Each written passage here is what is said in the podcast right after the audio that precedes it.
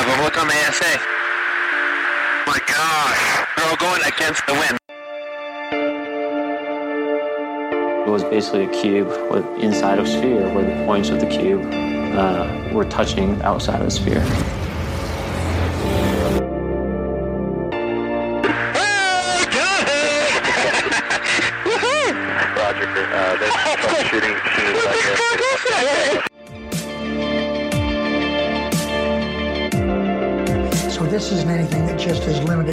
United States. It's a worldwide phenomenon. That UFO podcast is powered by Zencastr. Zencastr is one of the world's leading platforms for recording and hosting podcasts.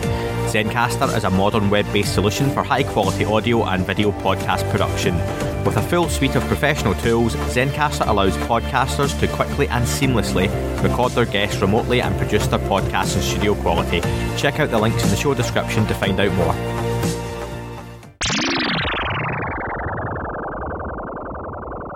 Welcome back to that UFO podcast. This is the listener call in number four, part two, and we are going to head straight over to Australia.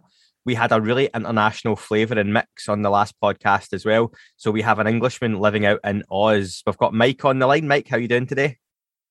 Very well, Andy. How are you? Very well, very well. Uh, looking forward to this. So, open lines, it is over to you. What we're we talking about?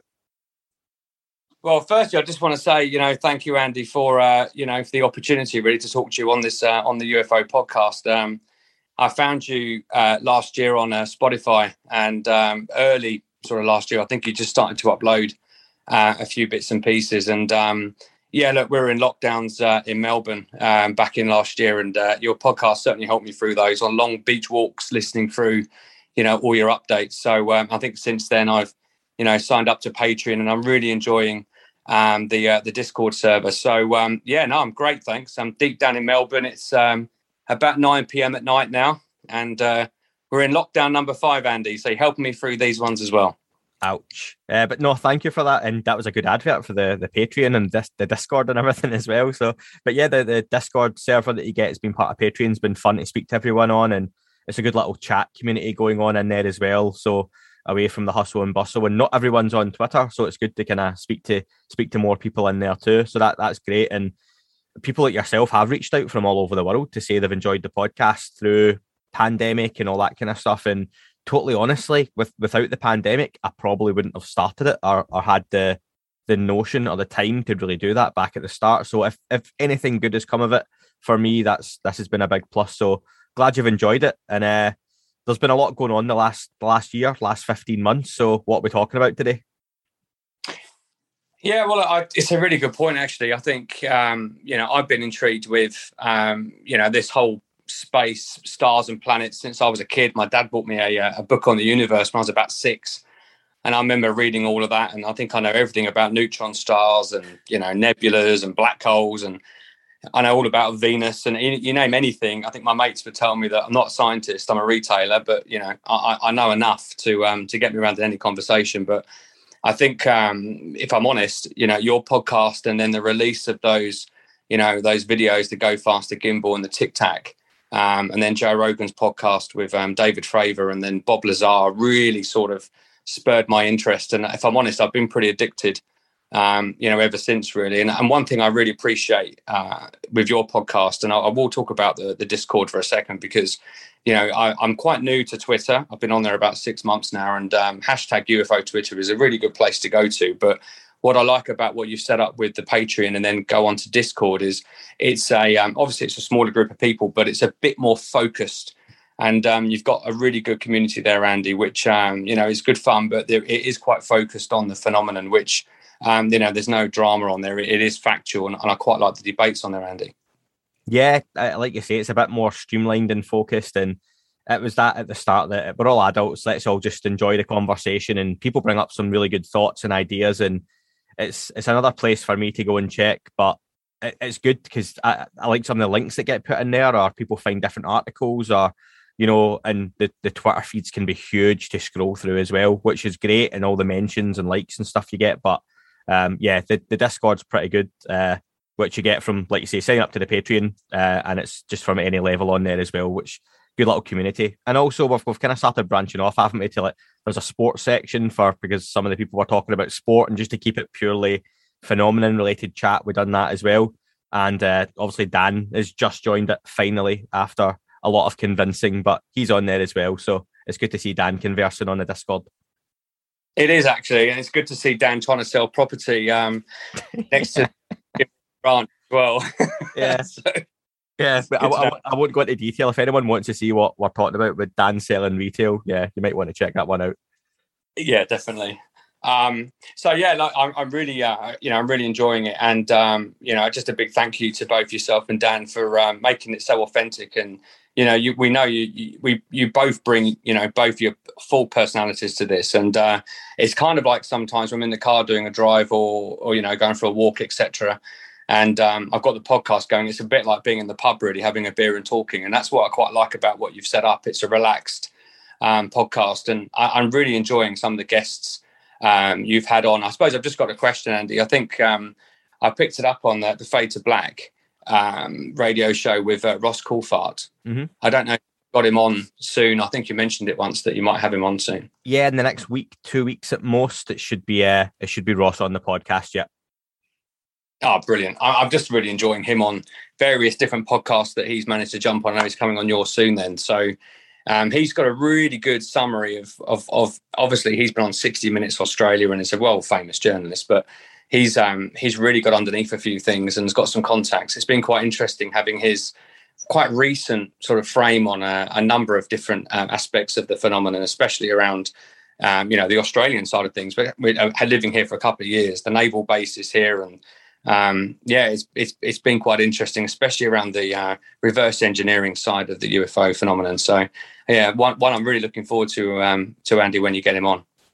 what's it like out in Australia in terms of the tone of the conversation? I, I talk a lot a lot about the UK and how there's there's no appetite for the conversation. It's not covered well or or properly on the news or by the media. It's kind of small indications that's changing very slightly, very slowly. But what's it like out in Australia? I have to say, it's, disappointingly, it's it's exactly the same. There's the odd thing on um, on Amazon Prime. I think it's Australian Skies. Um, there's yeah, I think Ross has obviously come out of the uh, the woodwork a little bit and been quite forthcoming with a few bits and pieces. But if I'm honest, if you were to mention it to any of my friends that I've made here, it's it's kind of the taboo subject still. Whereas I think if you were if you look where America is, I think the Australia's lined up next to the UK. I think we're just waiting to be told it's okay, if that makes sense. Yeah, absolutely. I was um I was just uh, really wanting to uh just to you know discuss. I mean, there's lots of different things as you'd imagine, but I think there's there's one thing which I don't think's had enough airtime. Having you know really getting into this over the last you know probably 18 months now through this podcast and you know the free videos that you know were released uh, from the Pentagon. What that's really sort of spurred my interest is the actual physical uh, meta materials and the ultra materials and I, and I don't know, um, Andy, if you've got anything, any plans to really sort of deep dive physically what we've got on the planet in terms of these um, atomically produced metals. That you know, I think it was uh, Dr. Hal Puthoff has has done a video on YouTube, which if you just Google him, you'll you'll, you'll see the video. It's about two and a half hours long, but he sort of breaks down the whole phenomenon from his perspective, uh, and then does a big Q and A session at the end, and you know, does take a, a number of questions uh, on the phenomenon, but really does go into detail on the on the uh, the ultra materials and the meta materials that are in possession. So I don't know what your view is on um, you know why we're probably not indexing on something we can physically touch.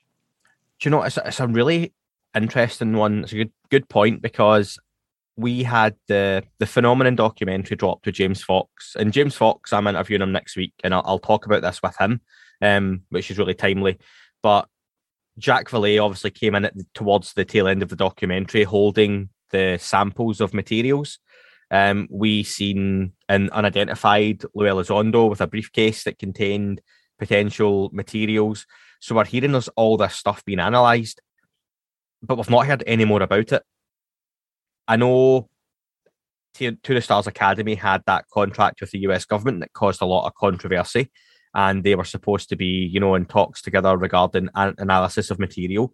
Nothing came of that. I don't even know if that's still still binding or still going, given Lou and Chris and and those those people left to the Stars Academy.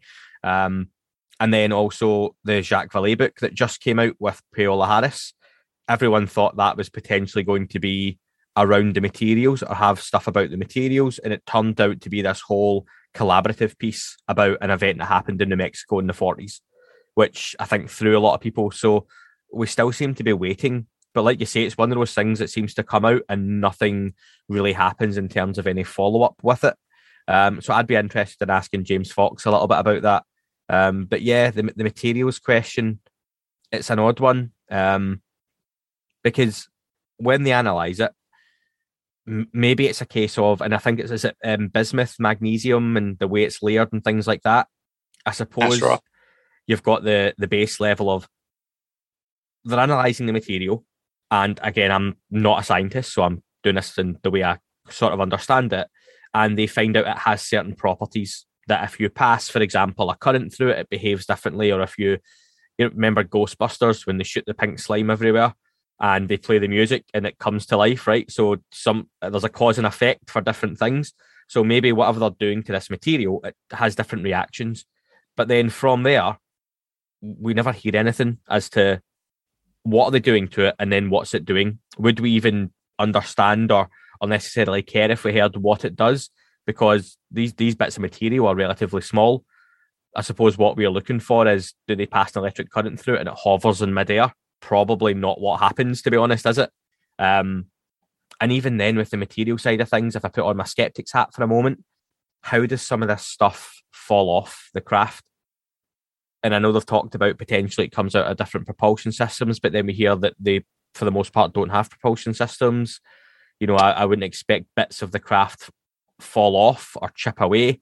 So, are you saying these bits of material are from craft that have crashed? Maybe I, I, I don't know, but what do you think with it? What's what are your thoughts? What would you like to see? Yeah, it's you, you raise some. Uh, and your mind just goes off when you when you when you get to this, and and one of the pieces that that isn't a public domain because most of it sort of you know wraps up in you know deep government, uh, probably uh, you know safes etc. But there, there's one piece that Dr. Howard Puthoff talks through on, on this uh, piece, and it's a piece that was handed I believe from the 1940s, 1950s, it was handed to, to somebody and said, my granddad gave this to me, etc. And it's the piece you were talking about. And Linda Moulton Howe had it. Um, and she really did spend quite a bit of money analyzing it. And, you know, this was a, you know, a few decades ago, but it turned out there was layers of bismuth um, yeah. and then layers of uh, magnesium. And I think the bismuth was three microns thick and the magnesium was 150 microns thick. And look, I'm not a scientist either, but, you know, this is, the bismuth was less than a human hair, and this was atomically layered, layer by layer by layer. But it also had uh, ripples in it, like it like it had been crashed. So it was supposed to be from a crashed craft. And what he shows on the screen on the YouTube video, and um, you know, it, it, shows that it's had an impact. And basically, it's terahertz, right? So apparently, mm. if you basically at the time when it was analysed, they had no idea what it was. As science moved on, you know, some decades later, a separate study said if you layered uh, bismuth and then layered, you know, magnesium at these micron levels on top of each other and applied terahertz at five terahertz through it, what you'll get is a waveguide. And it just happened that the previous science had been done on this piece of metal, and, it, and they and they lined them both up. And um, you know, Dr. Hal Puthoff talks this through, you know, quite clearly. And it's stuff like that that I just sit here and scratch my head and go, it's something that he clearly said. Lots of investigation happened back then. We did not have the technology to do it. We still don't have the technology to do it. And if we did, it would cost billions. So, one, why, what is it? Two, why is it here? Where does it come from? And three, what sort of factory does that, what, your mind just goes off and what would that look like in space to, to build something like that? And I think you're quite right in the phenomenon. And, I, I've watched James Fox on a few um, different interviews, and, and he did say in one of his interviews that he had to cut down that segment in the movie um, I think it was Garry Nolan was the scientist in the it in was, the yeah. film. Yeah, yeah, and and he said he had to cut back some of the, he had to edit it because there was some stuff there that was shared on camera that he he couldn't fit in the film because there was a bit of an overshare, if I'm honest, mm-hmm. and that just sends your brain off even more when you hear that.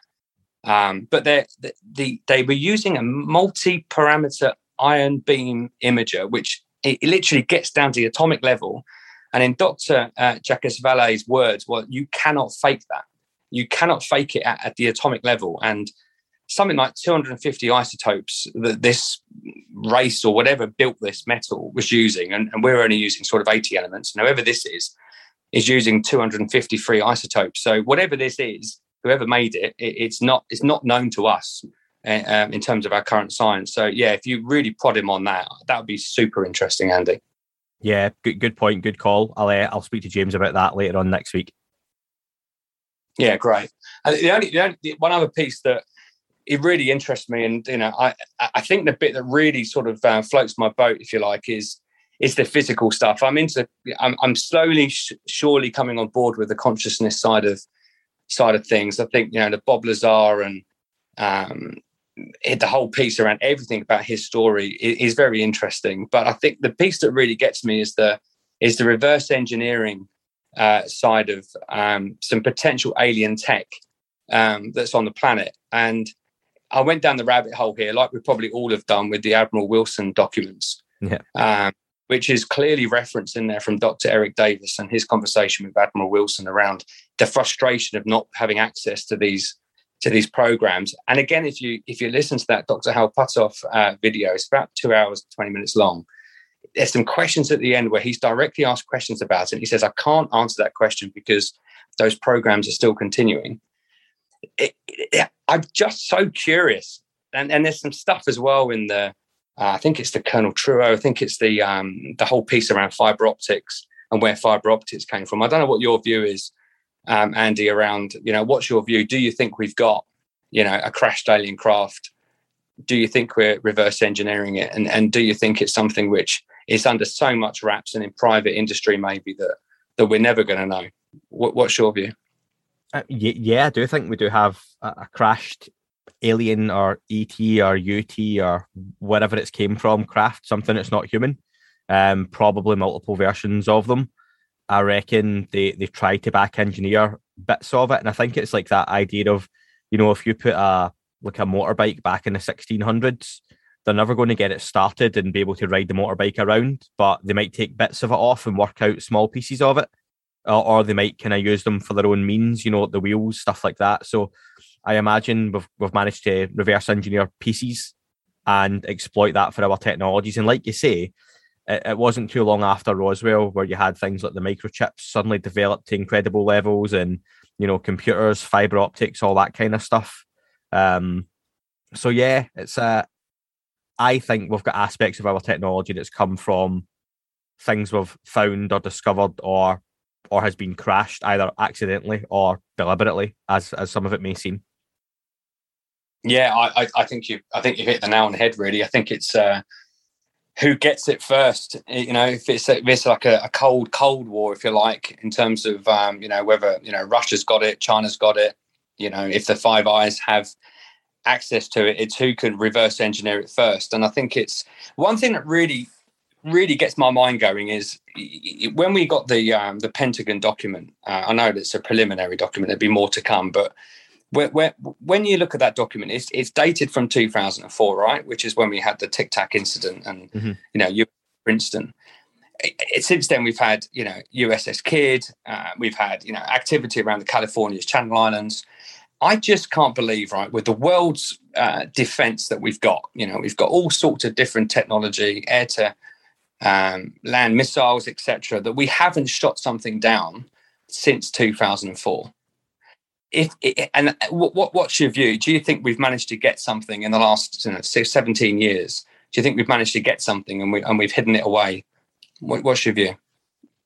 I don't know because if especially since then, if they've had an idea of potentially what they might be dealing with, is there an instruction to not engage with it?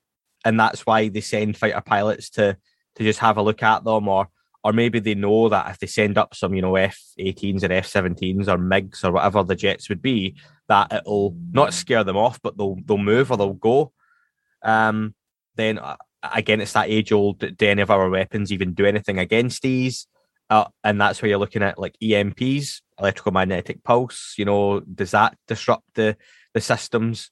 Um, And again, go back to unidentified when they had that meeting with the Italians, and they were taught one of the gents was mentioning how different frequencies are how they were communicating with these craft.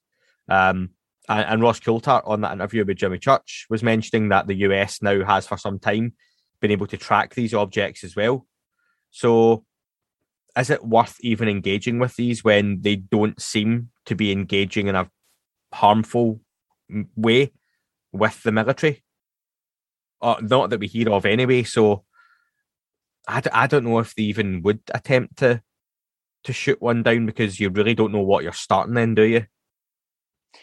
No, you don't. But we're not. You know, the Five Eyes are not the only people with nuclear powered, um, you know, seafaring yeah. military. It, it, it, could have a, a, random, you know, uh, a sergeant or whatever, a general, one of these Iranian boats or whatever, any country you can name, and, and someone makes the wrong call. Um, the other thing as well about these crashed UFOs, I had a conversation with a friend who said, "Why would they crash? How could you travel the space of uh, you know part you know from a local star to here you know i don't know 20 light years or whatever and then crash?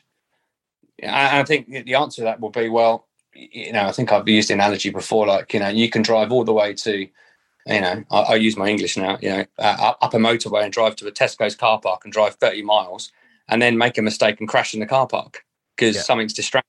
I think you know the gravity on planet earth is not constant. There's there's pockets which is slightly more confusing and it might be slightly higher and you get these pockets of random gravity field. And then second to that you can get distracted. There's a lot to be distracted by on planet earth. I'm just surprised that if somebody can go from 50,000 feet to 500 feet in less than a second one small mistake um, you, have got an accident. I, would be amazed if we haven't got something in the last 17 years. Um, yeah, it, it, just these are the sort of things I think about, Andy. It's probably your fault because you've set my mind off of your podcast. Listen, I, I, do it too, and uh, we'll we'll get into that on the next call sometime, Mikey. But uh, that was a really good yeah. call, mate. I appreciate that. No, perfect. I really enjoyed it, and uh, keep up the great work, and uh, say hi to Dan as well, won't you, for me? Certainly will. I'll, I'll, make sure he's on next time. He just wasn't available this weekend to record, so um, but he'll be on the next one. No problem. Well, enjoy and keep up the great work. It's been a pleasure talking to you. Cheers, mate. Moving on to our second call, we are going stateside to Tim. Tim, how are we? Good, Andy. Thanks for having me on again. No, absolute pleasure. Good to see repeat callers already coming back on. Um, open line format. So, what we're we talking about, Tim? Yeah, so you know, I've got a handful of things that I kind of whittled down to talk to today. Um, I think the main thing I'd like to cover with you is um, Lockheed Martin's involvement with craft retrievals and with mm. any kind of exotic materials. Um, I know that there's a lot of conjecture out there about uh, a lot of different companies that may or may not have their hands in some of the crash retrieval efforts that have happened, or, or you know, uh, having some onus of some of these exotic materials we continue to hear about. Um, I feel that there's a very strong case to be made at this point that Lockheed Martin um, is the sole proprietor of this material, or is at least the primary proprietor of this material, um, via some of these crash crash retrieval programs that have been mentioned by folks like Eric Davis. Um, you know, Lou has even mentioned this, um, and, and, others. So I wanted to kind of hit on a few things here, and and then you can uh, jump in wherever you you know want to add any any uh, ancillary information, and and we can kind of go from there. How's that sound? Yeah, please go for it. And I, I don't disagree straight off the bat. So yeah, go on. Awesome. Um, so I I I feel that Lockheed is definitely um, the most likely of all government contractors to hold this material. And I'm just going to give you a quick background of why I think that. Um, most people, you know, who are listening to this this show probably understand that, um, you know, Senator Harry Reid was quoted um, in the New Yorker this year as saying that he was told for years that Lockheed had some of this material. And I think that there's, you know, uh, there's a lot of strong ed- evidence for that. Um, I think that the main thing I also want to mention is the Davis Wilson memo. Um, there was a great rundown by one of your contemporaries um, on Project Unity, uh, where he went through the Wilson uh, Wilson Davis memo um, with uh, so-called Mr. X. Um, you know, they were talking about these crash retrieval programs and and about the you know the nature of where they live in these special access programs. Um, Eric Davis asked verbatim, you know, who is the project contractor? Uh, for this, you know, or the U.S. government agency um, that runs the program. Wilson said it's an aerospace contractor, one of the top. And Davis said who, and Wilson said it's a core secret. I can't go into that. Eric Davis responded by saying, Is it a defense contractor? And Wilson said, Yes, it's the best one of them. Um, if you do any research into who the military and, and uh, you know intelligence community think the best defense contractor and aerospace contractor is, it is without a doubt Lockheed Martin. Um, I think that that goes across the board across these communities. Um, I, one other thing I want to mention is that last week Lou Elizondo was actually on Fade to Black with Jimmy Church. You probably listened to this, and he, you know, Jimmy was referencing, um, you know, getting the government to reveal exactly what it knows about crash retrievals and these exotic materials. And uh, you know, Lou basically said, "Well, I believe once again that the U.S. and its affiliates, meaning contractors, have some very exotic materials in their possession. So if you're going to petition or solicit the government to reveal this information, you're going to have to lump in all of their contractors as well." Um, I think that that's a really strong indication from Lou that uh, this stuff is being held by the private sector. Now, to those of us in the know, this is not a surprise, but um, I think I'm getting to a point where I'm beyond a shadow of a doubt that they have this stuff.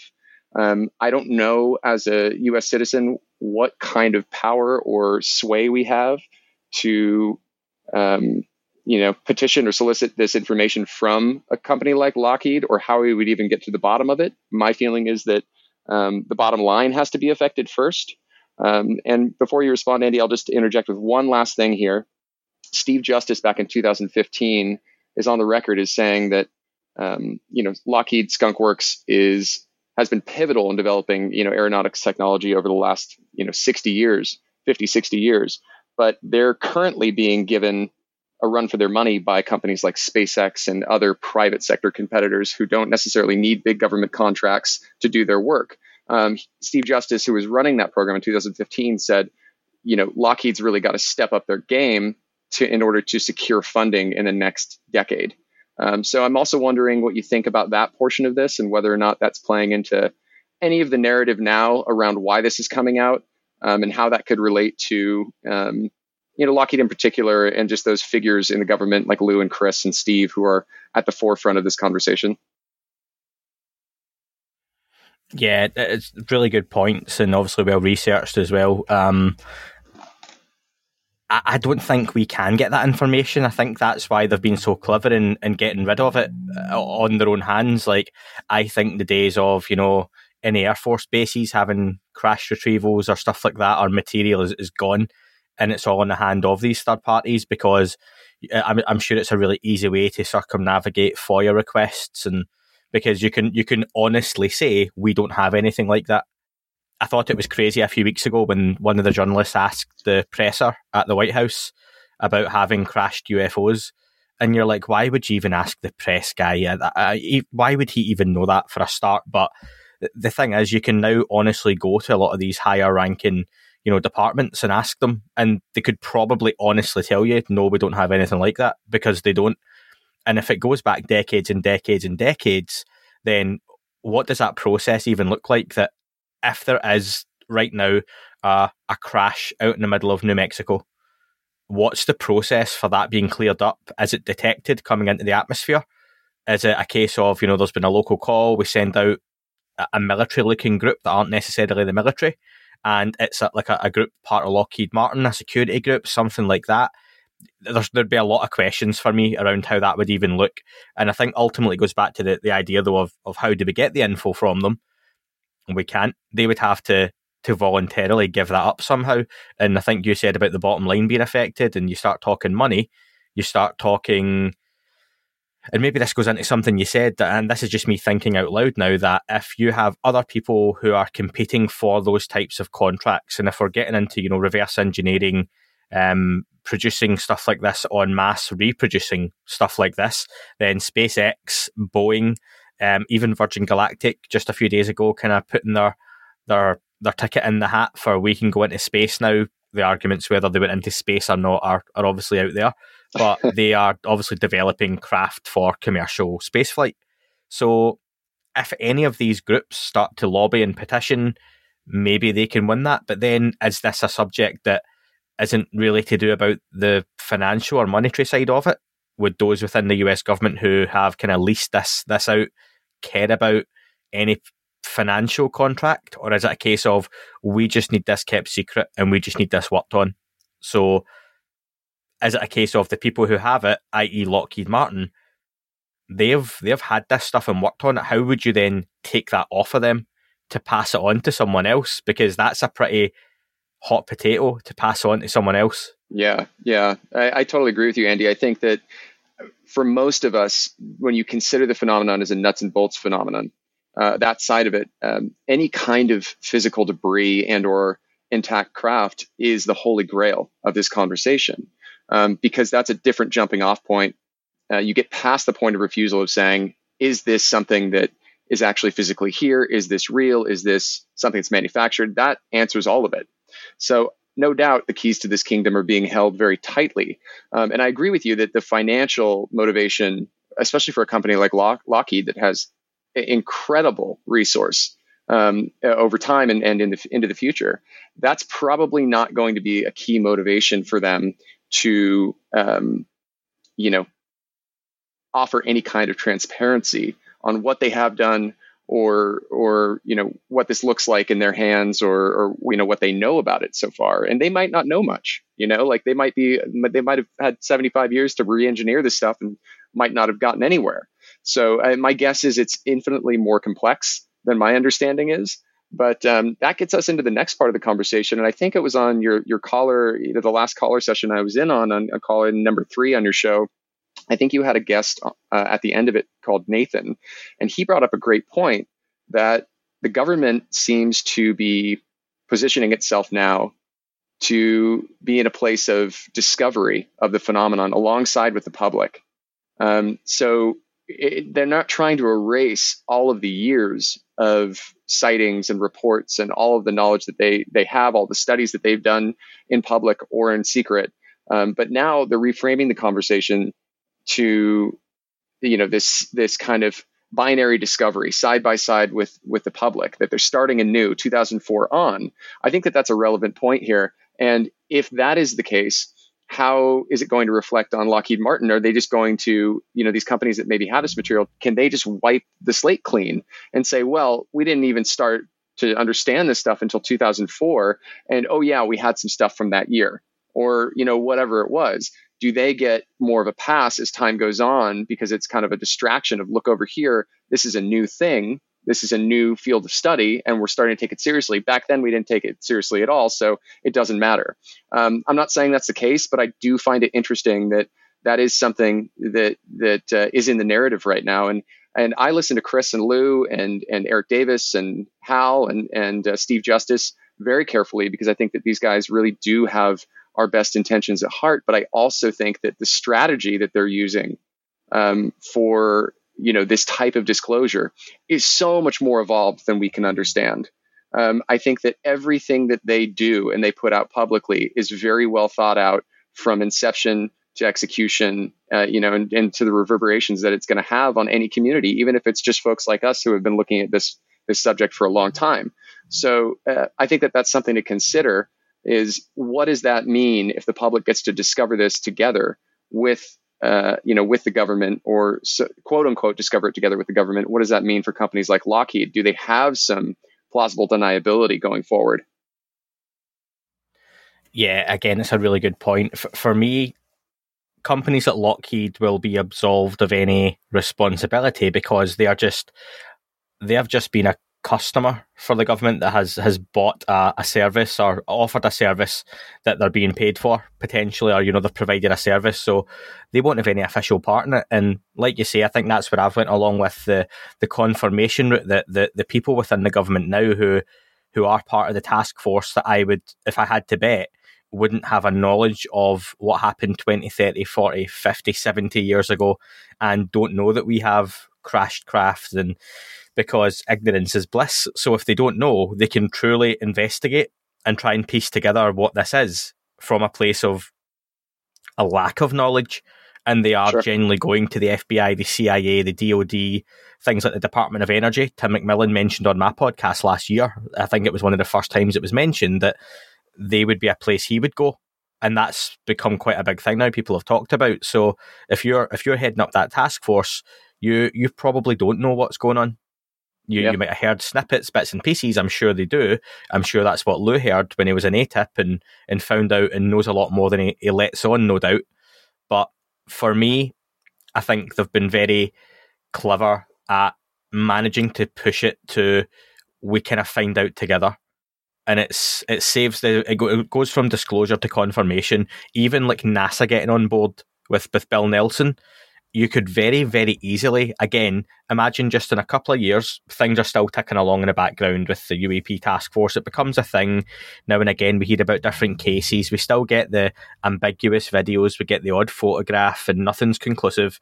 And then one day NASA tell us that they basically they've picked up something signature coming into the atmosphere. It's arrived at you know X height. The Navy can then come out and say, "Yep, we picked up coming in from radar, dropping from this height to the seabed, and then went under the water where we lost it." That would be huge. However, imagine that was all we then got for like another year, two, three years, five years, because at that point it would be a case of something was there. We don't know what it is. It was likely intelligently controlled. Still leaves open the ET hypothesis. Still leaves open it could be foreign adversarial technology, but it just moves the conversation on that teeny little bit and maybe gets more of the public. But that that could be years away if that even happens. And that that's just the way I think they're kind of going towards the, the confirmation side of things. Absolutely. I think if, if that kind of information comes from a body like NASA, you're going to see a, a real sea change in public interest and how people pay attention to it, just given the history of NASA and their public presence and, and their kind of propensity for, for public engagement. I totally agree with you. Um, I know we're running short on time, Andy. I want to hit you with one more thing um, really quick. You, you don't have to respond, but uh, I hope at, at some point in the future you're able to have uh, Mr. Ross Coulthart on. Uh, is that in the works? Um, about seven to ten days, he'll be on the podcast. Yet, I would love it if you would ask him to expand on his line of questioning to Nat Kobitz, who was the former director of science and technology for the U.S. Navy.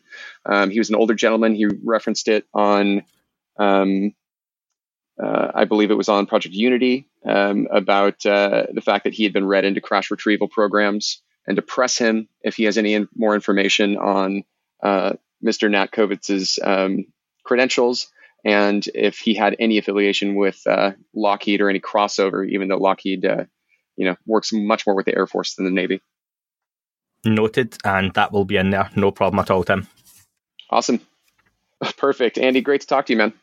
Yeah, always a pleasure, Tim. Thank you very much. That was a good call from Tim. Interesting talk there about Crash Craft, subcontractors, Lockheed Martin. And from that, we're going to move over to another uh, second time caller, maybe third time caller. We've got Luke. Luke, how we doing?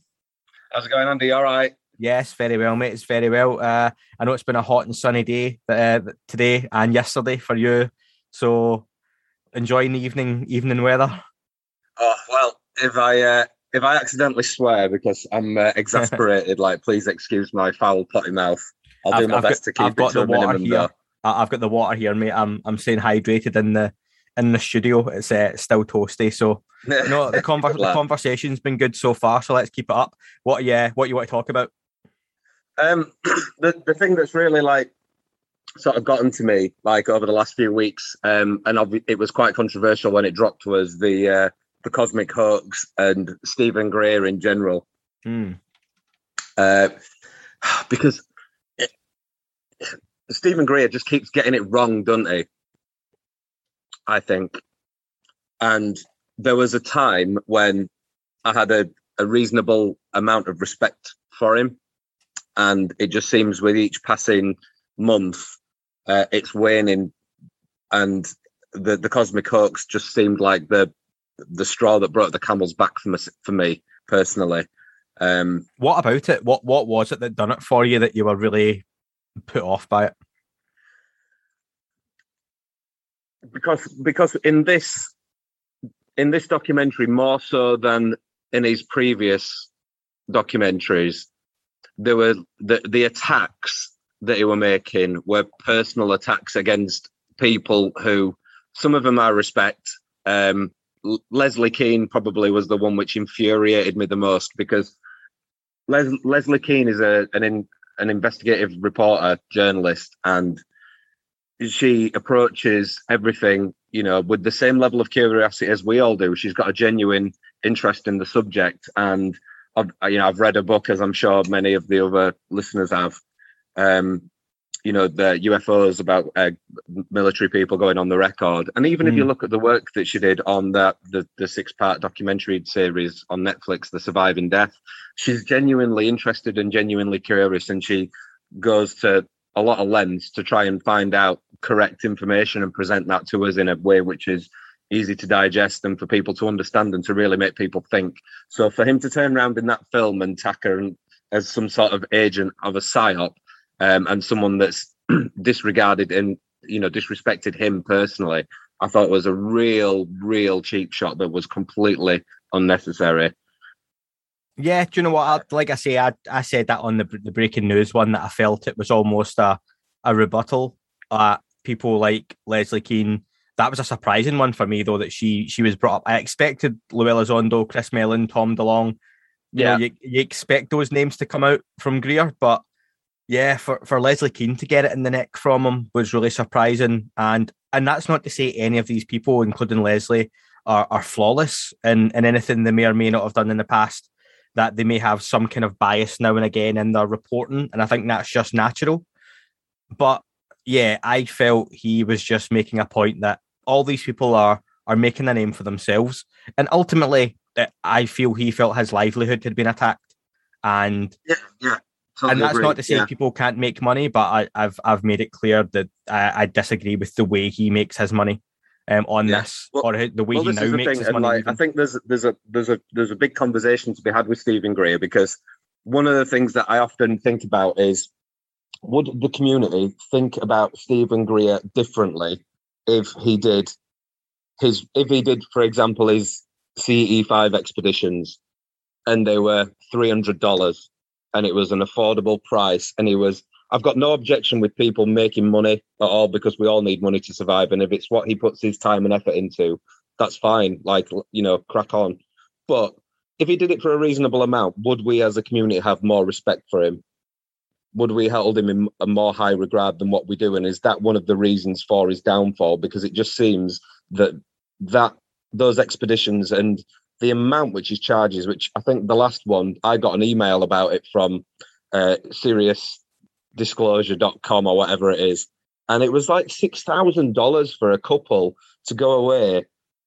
And you just think, how can everyday people, this isn't accessible to everyday people, and he wants to reach this breaking point of 1%.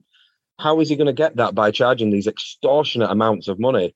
Yeah. Like I personally had the app, and I had the app going back three years ago. And when the CE5 film came out, it just completely crashed on me and I had to buy the new one again.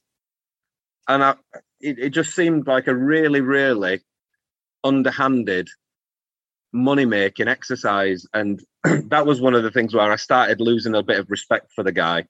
Um, and then you keep seeing all these things more and more and more. And then this Cosmic Hoax film just really pushed me over the edge. And it's a shame because it, if you think going back to, and, and again, this you may disagree with me or not, but I think that there's an awful lot of people in, that are interested in this subject that are interested in it because of Stephen Greer and because of the quality of the films that he's made. And if we go back to like Unacknowledged, Unacknowledged was a fantastic film in my opinion. And even if you take him out of the equation, I think a lot of the things that he said in Unacknowledged kind of matched what I suspected over the years to be true anyway. Um, and that would be like, for example, has there been a a UFO cover up since the late forties after Roswell? Yeah, I do think that. Has there been a secret government within the government or a shadow government that have managed and locked down all this information and stopped it getting out into the public? Yeah, I do think that. Is there will there be some black budget project which is working on back engineering this technology. Yeah, I do think that. And then obviously you've got the Bob Lazar story, which would kind of say that that all fits. And and and then even going up to the Close Encounters film, um, the the stuff to do with consciousness, even though it's there's a lot of people out there that have experiences of CE5. I've never done it. I've never. I don't have the mind to meditate, if that makes sense. as much as I would love to say that I'm, I could meditate for 30 minutes a day, um, I don't, and I've never had an experience, but there are plenty of others that do. I think the message in the film, the overall message about universal consciousness, is a positive one, even if the way he goes about it and then tries to sell us an app at the end is absolutely disgraceful. Um, so, yeah, he said he said a lot of things which I, I think over the amount of time you could say, yeah, that fits for me. But then all these other things lately are, it's almost like he's, like you've said, he's like he's protecting himself. Yeah, do you know what? You're right. And it'd be unfair to say there aren't a sizable number of people interested in this subject because of Stephen Greer. Um, even with those movies going on to Netflix, that will have brought more people into the subject. Obviously, yeah. how how they're introduced can have an influence of what they look into and the the route they go down as well. I've I've always been the same that I keep a pretty open mind, and I keep saying that that I've got no issues that something I think might be proved wrong, or there might be times I have to change a line of thinking, or I think A, B, C, and D. Actually, I need to change C a little bit. But there's a lot of people who can't or won't do that. And that can be disappointing or frustrating. I think I've said before, I'll repeat it. Stephen Greer came into the subject with the best intentions. And as he grew in, in name and stature, you your reputation precedes you, you build a bit of a character almost and yeah. that's that's been very successful for him and and more power to him I would love to make a living doing this. I would love to sit every single night hosting live call-ins, you know, and pay for the software to do like like a Jimmy Church style show. Um, obviously without all the guitars hanging in the background. But that would be great. But I mean, right now I can't. But he's managed to do that. People at Jimmy Church have managed to do that, and others. Stephen Greer has a narrative. He talks so much about a threat narrative but he has the friendly ET narrative, and it really it bottlenecks the whole subject to we've got friendly species coming from other planets and they're really disappointed with what we're doing. We should all be nice to them and they're, they're nice to us. It just leaves out so much more of the subject, though. And I'll go straight back to the obvious one of okay, what about abduction experiences? Because those aren't friendly. Yes. So there, there's just a lot of the subject he wants you to not pay attention to because it doesn't fit what he's talking about. And yeah. for me, that that takes you from being someone who's worth listening to. And there's plenty of people I listen to but disagree with. I mean, plenty, if not most people on the subject, because we've all got our own thoughts, feelings, opinions, and whatnot. But he takes it from that. I'll listen to him, but I just don't agree at all because I feel he's doing it for a reason and a purpose.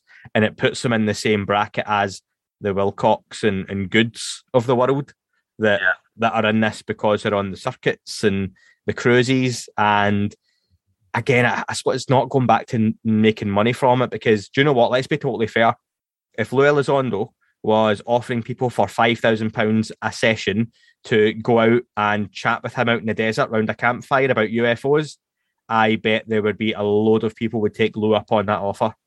Like, and they would. So does the price make a difference? Probably if Greer was charging three hundred dollars, would that make a difference? Probably. But right now, he's got people willing to pay three thousand and five thousand. And am I not right that he was offering ten thousand dollar seats for what turned out to be part of that documentary? You know, whether in I think what is his home, and they're sitting in chairs. Was he not selling yeah. seats to that a while back, um, as part of the anniversary of the press club briefings? So, so this whole piece was a mishmash of other documentaries some uh, other footage, and as we've seen, it takes away all remaining credibility that he edited together various different witnesses and talking heads to sound like they were saying something they weren't. And uh, that would do it in any anyone at all in any piece for me. It removes the credibility when it's edited to to make something out to be something it's not. Well, obviously, like the comments that came after with Daniel Sheehan. You know that that needs that needs him to come out and and this is another one of the things that you know he he's really selective with who he speaks to, and I would have much more respect for him if he was to say, "Do you know what, Andy? I'll come on your podcast." I will sit here for two hours. I will talk to you and I will answer your listener questions. But he does not interact with anyone in the community. He's got his Twitter account and he'll put on a post. But it's It'll be his team that are doing that for Look, him. I'll It's tell you, him. I I reached out to to Stephen Greer through Michael Mazzola, the director of his stuff, and Michael Mazzola passed on the message for me that I would like to speak to him, like to interview him. Got a lot of questions, and a lot of people would like to hear what he's got to say on various different accusations. Nothing.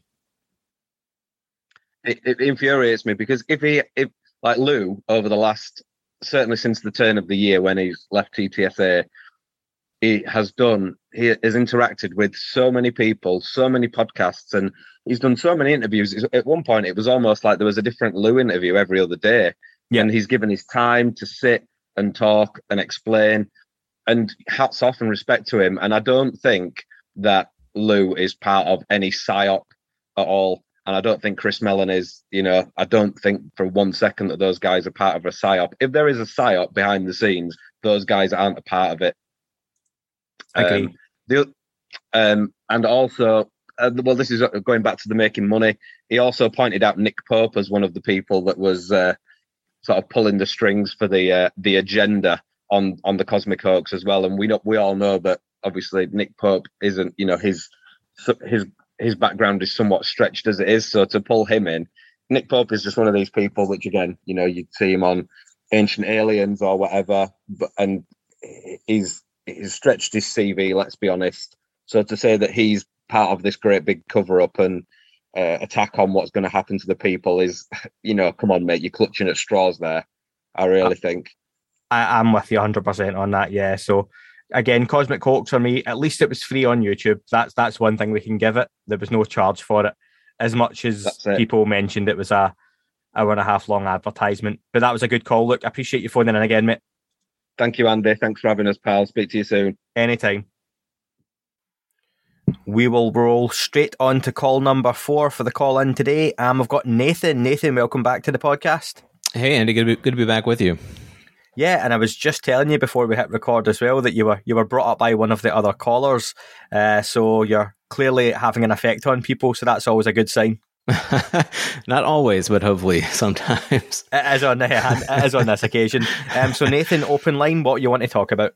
Yeah, so uh, you know, today's an interesting day uh, in the sense that, um, and and I don't know to what degree you've been following it, but there's been a lot of talk within some of the communities on Reddit, UFO, um, the high strangeness community, and of course the um, I think the Anjali community about this uh, seven year old post on Reddit, kind of this- Yeah, you know, something's going to happen today in July 2021. And I thought that was kind of interesting. And it got me thinking a lot about the sort of religious kind of qualities of the phenomenon. Uh, and it also made me think back to Diana Pasulka's book, American Cosmic, because she kind of gets into some of that as well. That there's this sort of um, like new religiosity uh, surrounding the phenomenon. And in thinking about that, it sort of made me uh, reflect on a couple of those qualities in particular. So the the sort of this notion of revelation, you know, that that what the phenomena sort of represents to humanity is a kind of greater knowledge of of what is real.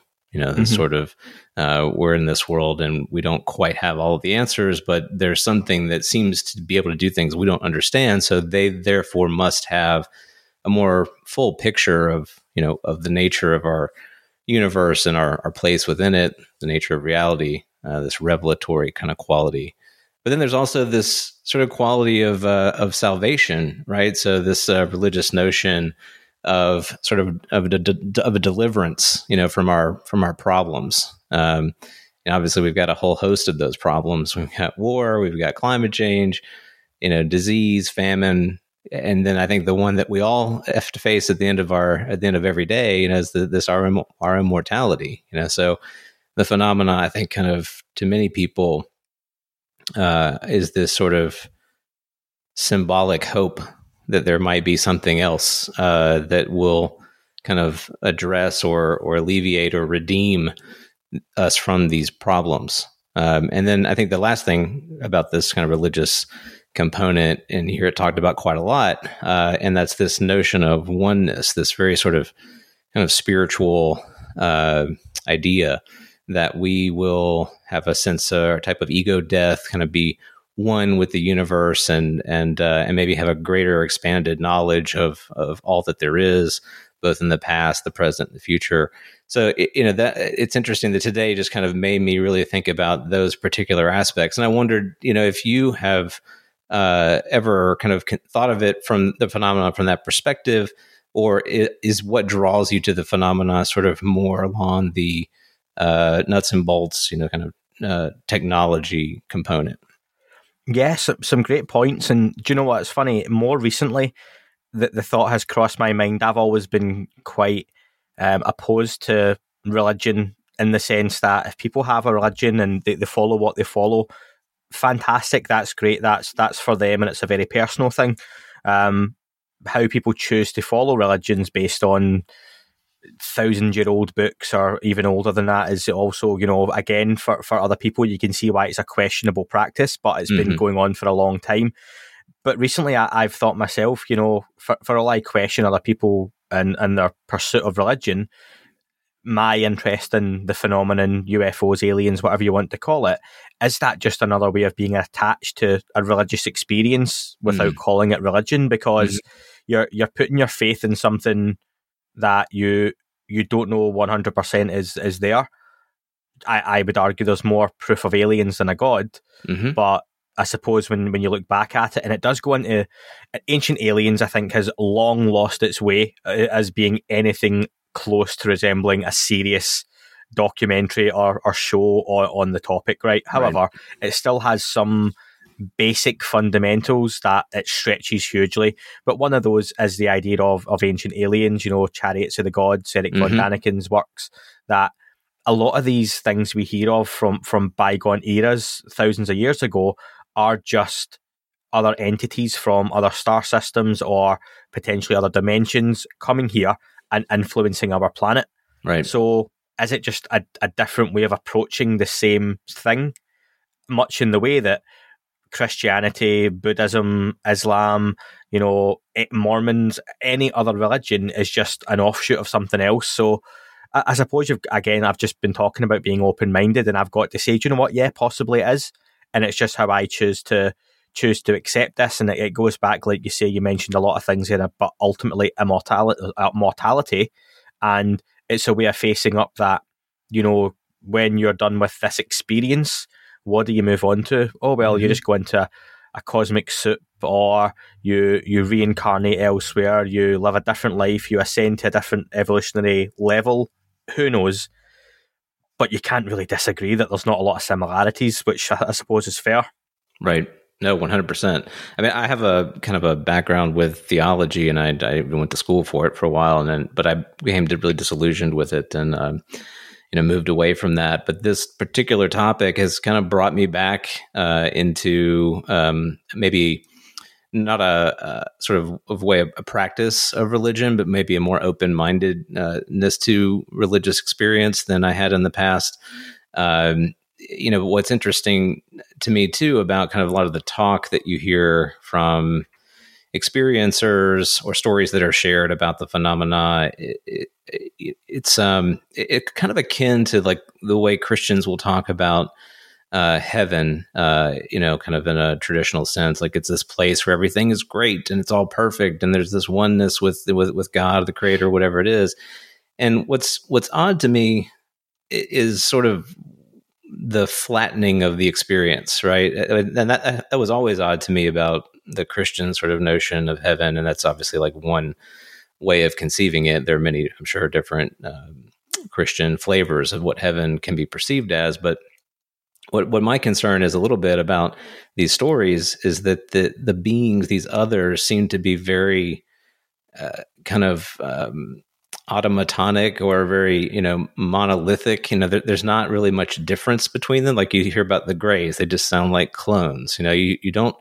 really get a sense in which there's a diversity of um, of culture, even you know, with, mm-hmm. with, the, with these types of encounters. So that's kind of it.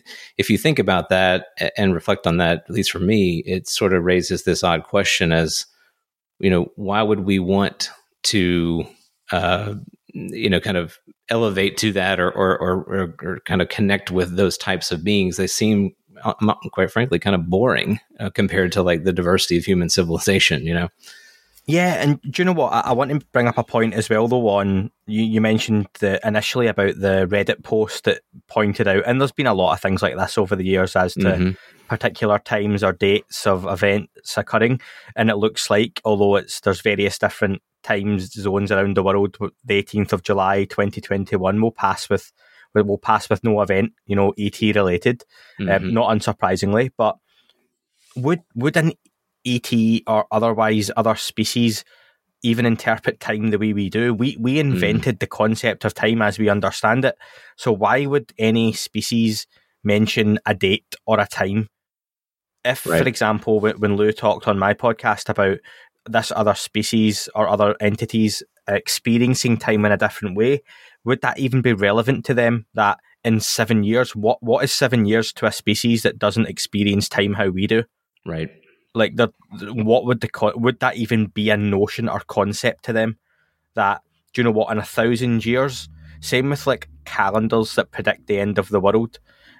It's it's such an an odd concept as well, and it's always I always find it really strange that people put a lot of a lot into numbers, but even like you know, okay, so uh, the world was going to end on the stroke of midnight twenty and in two year two thousand. Mm-hmm. M- midnight where because there's there's a lot of midnights at that time through different parts of the world.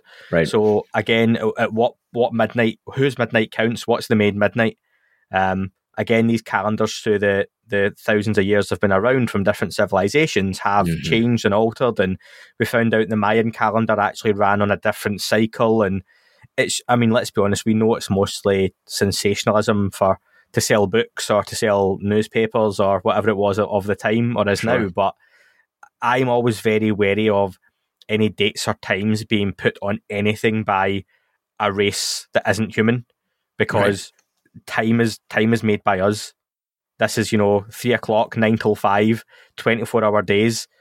I get it's how the sun goes round, but why not when it goes round twice, or why not half a day, or you know, mm-hmm. it's it's just a, it's such a human concept. It's one of those things when people talk about the phenomenon, and everything's boxed into a very human way of looking at it well, why would a craft crash if it can travel across a galaxy? We automatically even date, datify, if that's the, the right mm. phrase, some of these beings just because something could travel across space and time. Does that automatically make them flawless? Right. How do we know? And I, I, commented on, it, on this earlier. The movie District Nine's a favorite of mine, mm. just for the idea that a huge alien craft with with this incredible uh, technology so far advanced of ours arrives over the slums of Johannesburg and it's filled with refugees that need our help. So there's that automatic issue of we would always assume an alien race landing can cure all our problems, provide us with all this technology. You know, we don't know they land here in some awful, you know, existence between us wipes them out or wipes us out just because of you know genetics or you know a virus or you don't know. We, everything's very human and we just that's the way we look at it. So the time thing always sits really really funny with me and i never expected anything to happen of course with the, the seven year thing but it built up a little bit of um of interest and intrigue Right. And I just wonder if whoever created that account back then was kind of having a look today and smiling to themselves at the the, the, clicks they got. I hope they had advertising turned on for their posts if, if that was a thing. Yeah, definitely. No, it's it's you know it's it's really interesting, and I think that we um, it's hard to take our our individuality out of this entire experience right? So I know, I know you have kids. I think you do.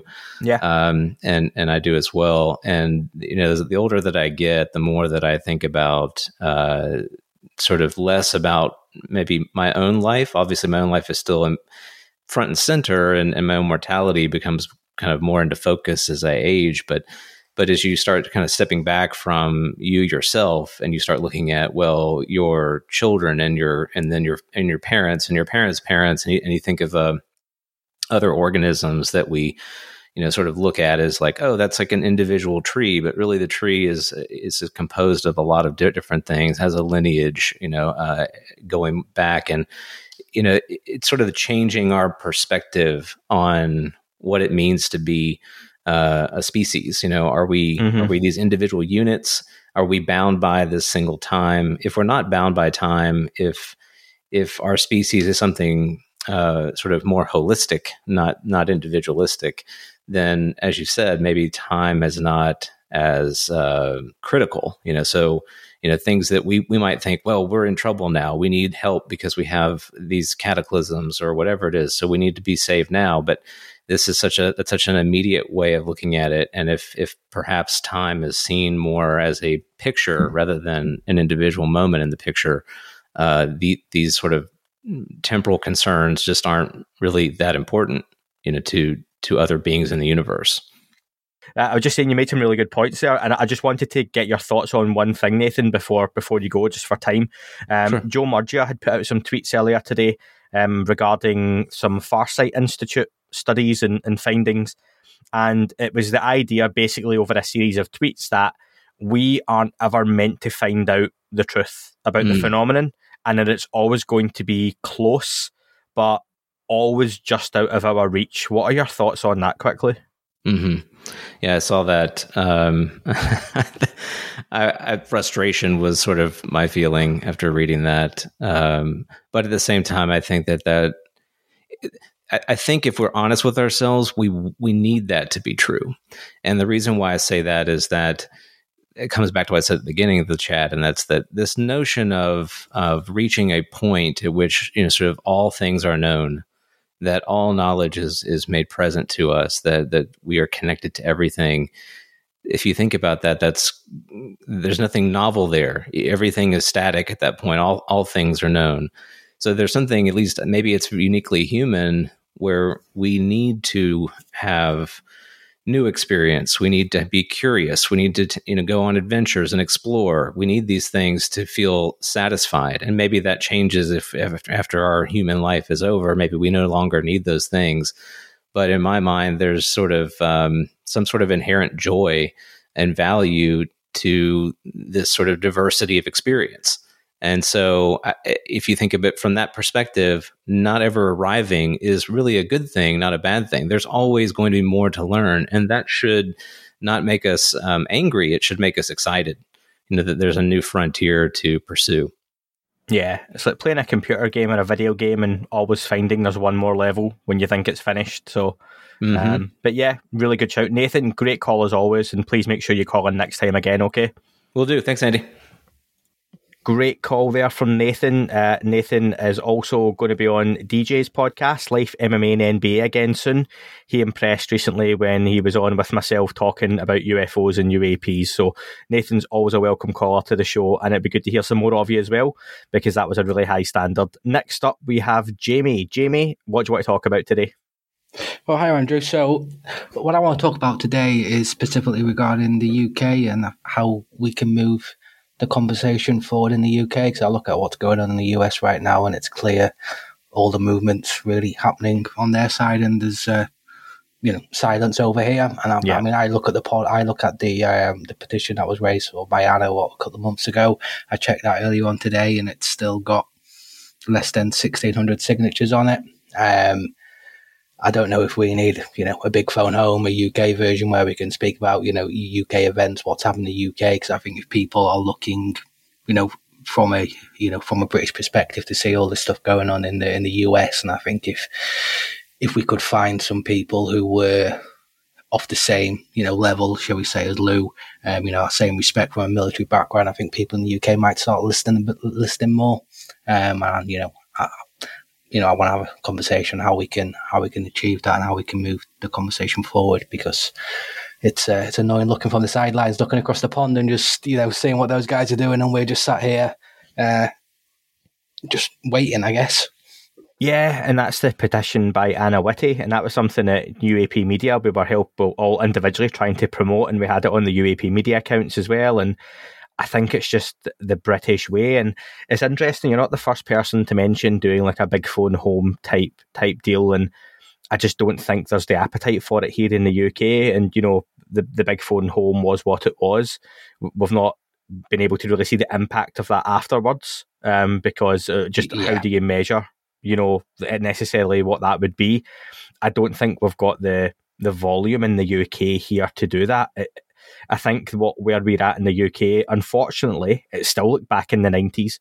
It's grassroots um, trying to to write to your politician locally even just trying to get the the press on side properly. We are again to bring up UAP Media UK. We are trying to engage with some journalists just to get some more credible stories out there in the UK and the Yeah. press.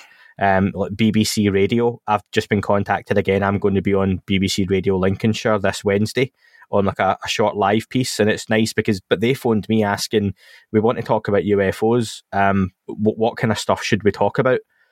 So uh, they're not contacting me to say we want to talk about this, this, and this. They were asking me what should the subjects be. Which I mean, that's that's great. They want me to tell them, but that's where the British press are at. That there's someone who wants to take it seriously, but they're not sure what to say or what to ask. So they're reaching out to someone like myself to tell them, here's what we should be talking about. And I've said to them straight away that it's the lack of lack of action in the UK. It's the lack of any real coverage in the press. Uh, we're seeing what's being done in the United States to move things forward so much, and just the idea that it's being, you know, China want to to take lead of things when it comes to the UAP subject to the UN. Some of that, no doubt, is posturing and trying to wrestle back control of, of a bit of narrative from the United States. Russia have still really to show their hand in any big way in all of this as well. So yeah, you're right though, and from a UK point of view, it is frustrating. I just think we're still a ways behind something like a, a big phone home, but maybe we need a different sort of event here in the UK. What I mean, what yeah, something, yeah, I'll- something I'll where you bring could you back in on that, Jamie. Yeah, something where you could sort of highlight, you know, a few, you know, sort of, uh, you know, key events, key stories, and be, you know, sort of documented in in such a way that it, you know, it comes across as credible and it's not the, you know, it, it it's not that tin, you know, tinfoil hat view that I think a lot of people still, unfortunately, have, a, you know, around this around this subject. If we, can, you know, we need to have that. We need to have our, you know, our TikTok video, shall we say, you know, that, that I think that's my view of, of what we need. And I think when you talk about speaking to MPs, um, you know, I've wrote to my MP, um, and I've got a feeling that they, they don't know they don't know much about it. You know, MPs have got a lot of things to do that isn't you know they haven't got ten hours, twenty hours, however long that you know that you that, you know that you need just to very very you know briefly scratch this surface into this you know into this topic. And there's obviously so much conflict information out there. MP they haven't got the time to be able to, you know, they haven't got the time to be able to look at it. And especially if they aren't getting people, you know, contacting about it all the time, there's a lot more pressing things in an MP's view to, you know, to be dealing with at the Yeah. moment. And it's, I think that, that, that that's where the bottleneck is, shall we say. And, and listen, we know again some of the guys at UAP Media have reached out, and there are a few politicians who do have an interest in this subject, but they will openly tell you know the guys we've got uh, uh, their, their contacts. If you want to go with that, we don't like to go on about contacts and sources, but we do have some. Um, Of course. the they, they, they, openly tell us that they- they're not ready to come out and speak about it because the subject there is just no appetite for it. It's still taboo. Um, I even wonder, you know, is something like the the press club event that happened back in the early two thousands that Stephen Mhm. Greer led Yeah. With all those former military officials and whatnot, something like that in the UK, would that catch the press's eye? But again, what sort of level of questioning would you get at it? You know, it's going to be turning their noses up at it. It's the British psyche is very different to that of of elsewhere in the world. That there's there's an arrogance there that the subjects beneath them. And and that's what we have to kind of approach, unfortunately. And it's still like kid gloves. I, I am a little disappointed that um, a few weeks on from the task force report and all that build up in the states, that from a UK point of view, nothing on the surface seems to have happened yet. Um, maybe that'll still take some more time, but maybe I would hope, I hope in the background there are things happening in Parliament or in, in various different groups within the military to take a nod and just say, do you know what? In the US, they're talking about this. They are they're reporting on it. They are encouraging reporting on this, and I'm sure from a UK point of view, they would still very much be looking at it's it's probably US or Russian or Chinese technology, but just just to have an eye on the fact that maybe just maybe there's something else to this, and it's something else they should be looking at as well. No, I, yeah, I I agree with that, Andrew. Um, you know, if that does happen, you know, the conversation can hopefully move forward a little bit. Um, especially if you had, you know, a, a press club style event. Um, you know, if you could get, you know, military people, you know, especially high, you know, high ranking military people who are, you know, who've got the information.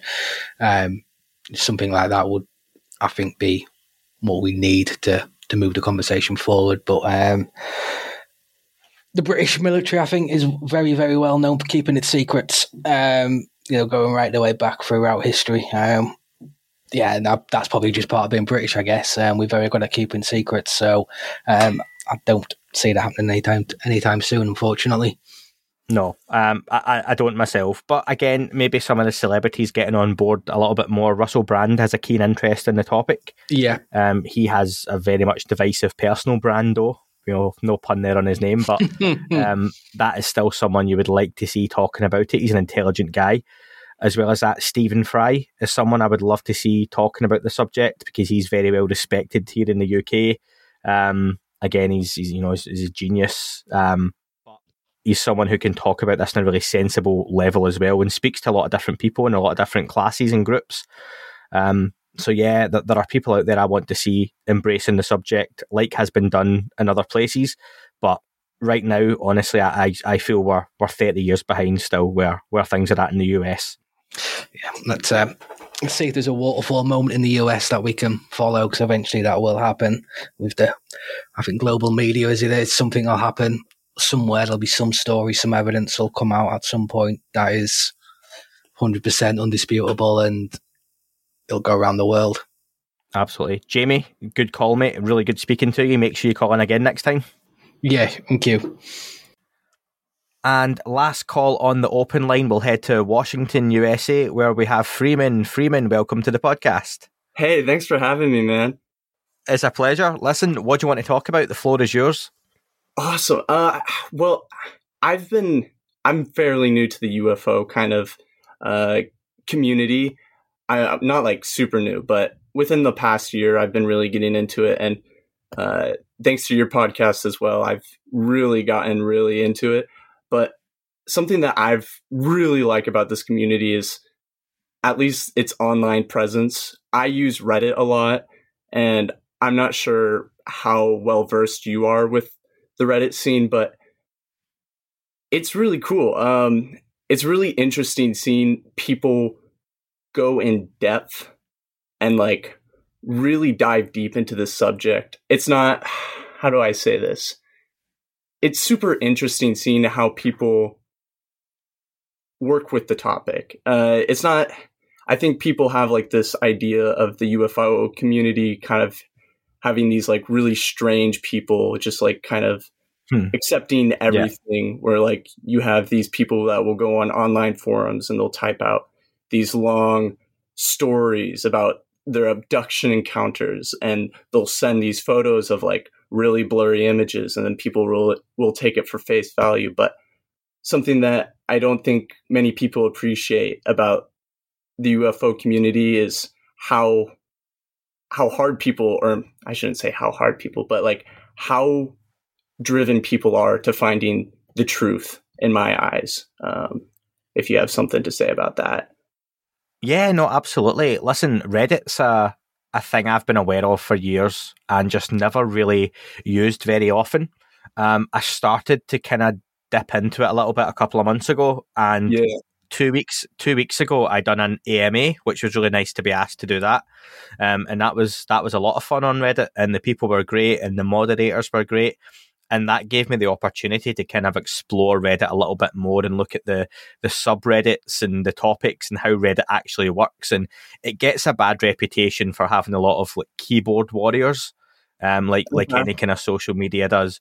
But it's it is full of some really really well versed, well researched people. Oh, Some yeah, of the the, vid- the videos that get posted on there, some of the the information, the ideas that get shared, um, it, it can be really really interesting. It's it's definitely got its uses, especially for the UFO community. And you're saying, Freeman, you're relatively new. How how far have you dove into the subject? Like people normally come into this subject with the question of are aliens real or are there uh, craft from other planets visiting Earth. Where are you at with things already? What is your, what are your thoughts?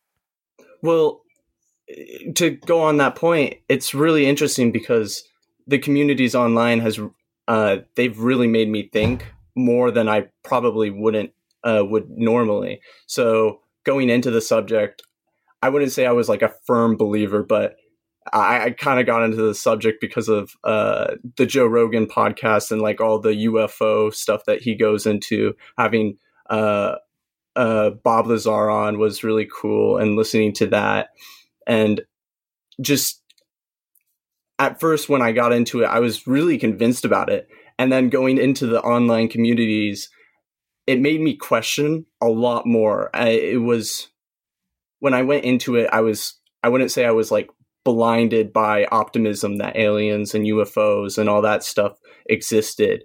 But going into the communities, they they would do someone would post like a photo and say, uh, I don't know what this is. Can anyone else identify it? And then you'll see all yeah. these comments saying, this uh, some someone will say this looks a lot like this optical illusion or someone will say this kind of looks like a plane from this different type of angle. And it really makes you think because it's surprising how little we know and how much we think we know. And then, yeah, I don't know.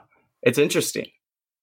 And if if you have so, being new to the subject again, if you have friends who ask you about the subject, what do you say to them about mm-hmm. it? Hmm. If they were asking you why you like it, or how should they start get, getting interested in it? what sort of stuff would you be telling them about? Oh, this is great because this is about it. Something that I found useful is that with these online forums and these communities, you can actually bring up like information. So something that I like to bring to um, my friends whenever they're like aliens don't exist. Get that get that out of here. I'll bring up the um, Zimbabwe story. I'm not sure if you're familiar with that one, but I'm guessing. Yeah, yeah. Yeah, that one's that one is probably one of my favorite and also most like this is really interesting information that I'm surprised not as many people know about.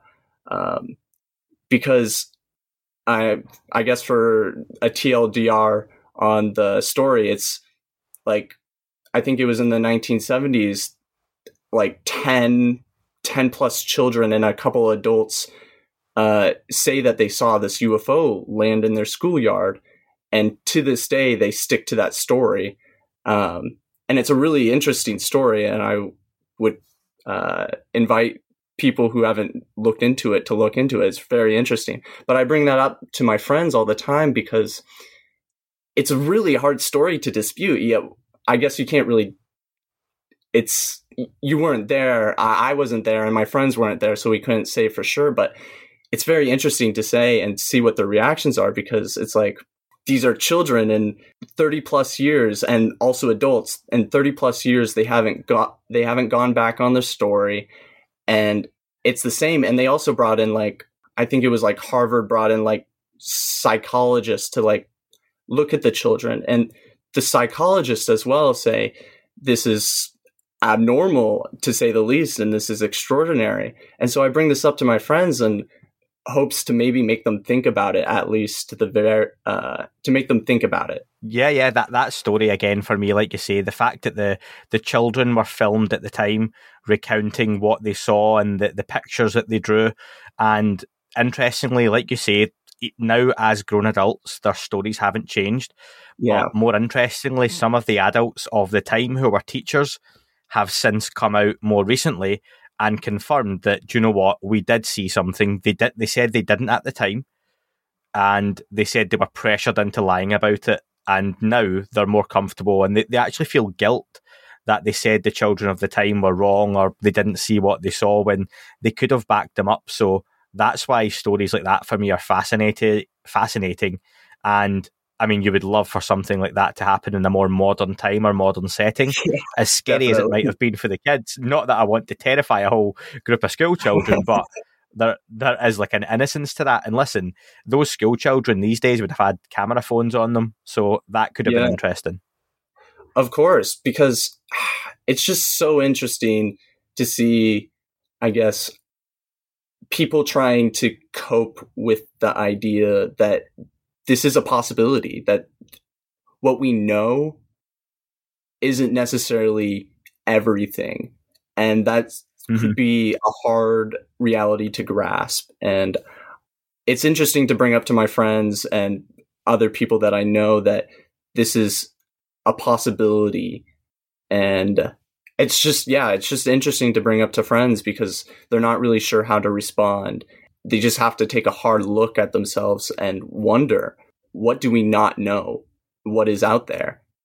And i think that's a question that everyone has to ask and has to wonder nowadays with especially with new information coming out all the time it's just amazing how much people put into this and how devoted they are because you'll see people I, I know with you know how there were like early leaks of certain videos um i, I, I always Mm, forget like yeah. what they're nicknamed but on reddit they'll some of these videos will come out like months before they're officially released and it's just amazing how much people are putting themselves onto these subjects and really trying to look into it. I'm not sure if you heard about this, but the Black Vault recently confirmed that the um, the classified UAP report was 17 pages long, which isn't like a whole lot of information, but it's interesting to know.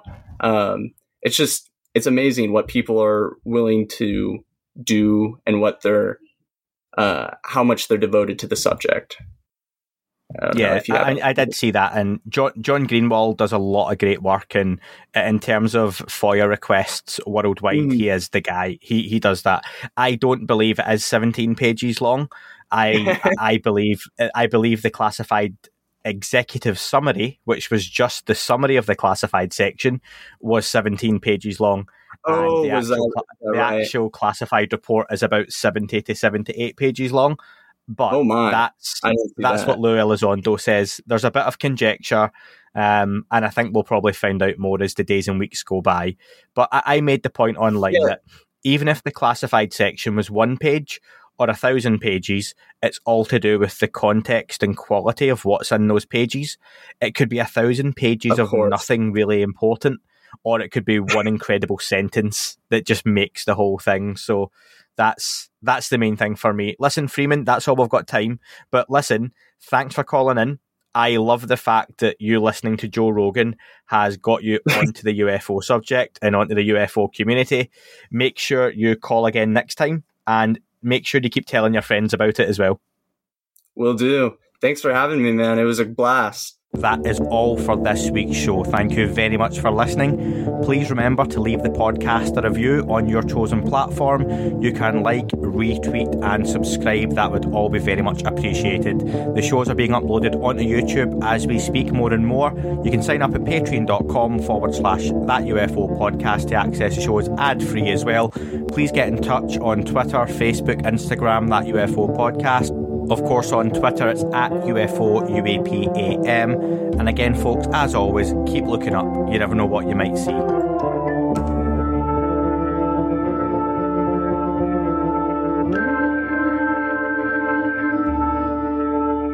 wasn't a tic tac and not quite a saucer, more like a hubcap designed by Chaucer, little baroque and quite steampunk, like Alice was playing bass for the Parliament of Folk. The little fucker hovered right outside of my window, and when I shoved out the screen, he made it an issue. I don't think he expected me to see his ass, but I'd had some champagne and smoked a little.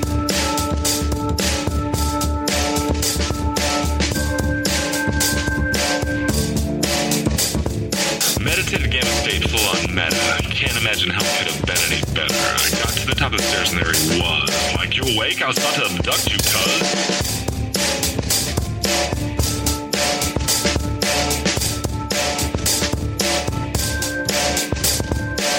Nearly kissed myself, and I climbed out the window after the elf, and I woke up in my bed and there was something on my head, and everything was weird, and everything was red. I called out my boys, they thought this was noise, they thought it was a dream, they thought it was my toys, they thought it was my problems, and they think I should seek therapy, and I don't know what to do, because it doesn't really scare me.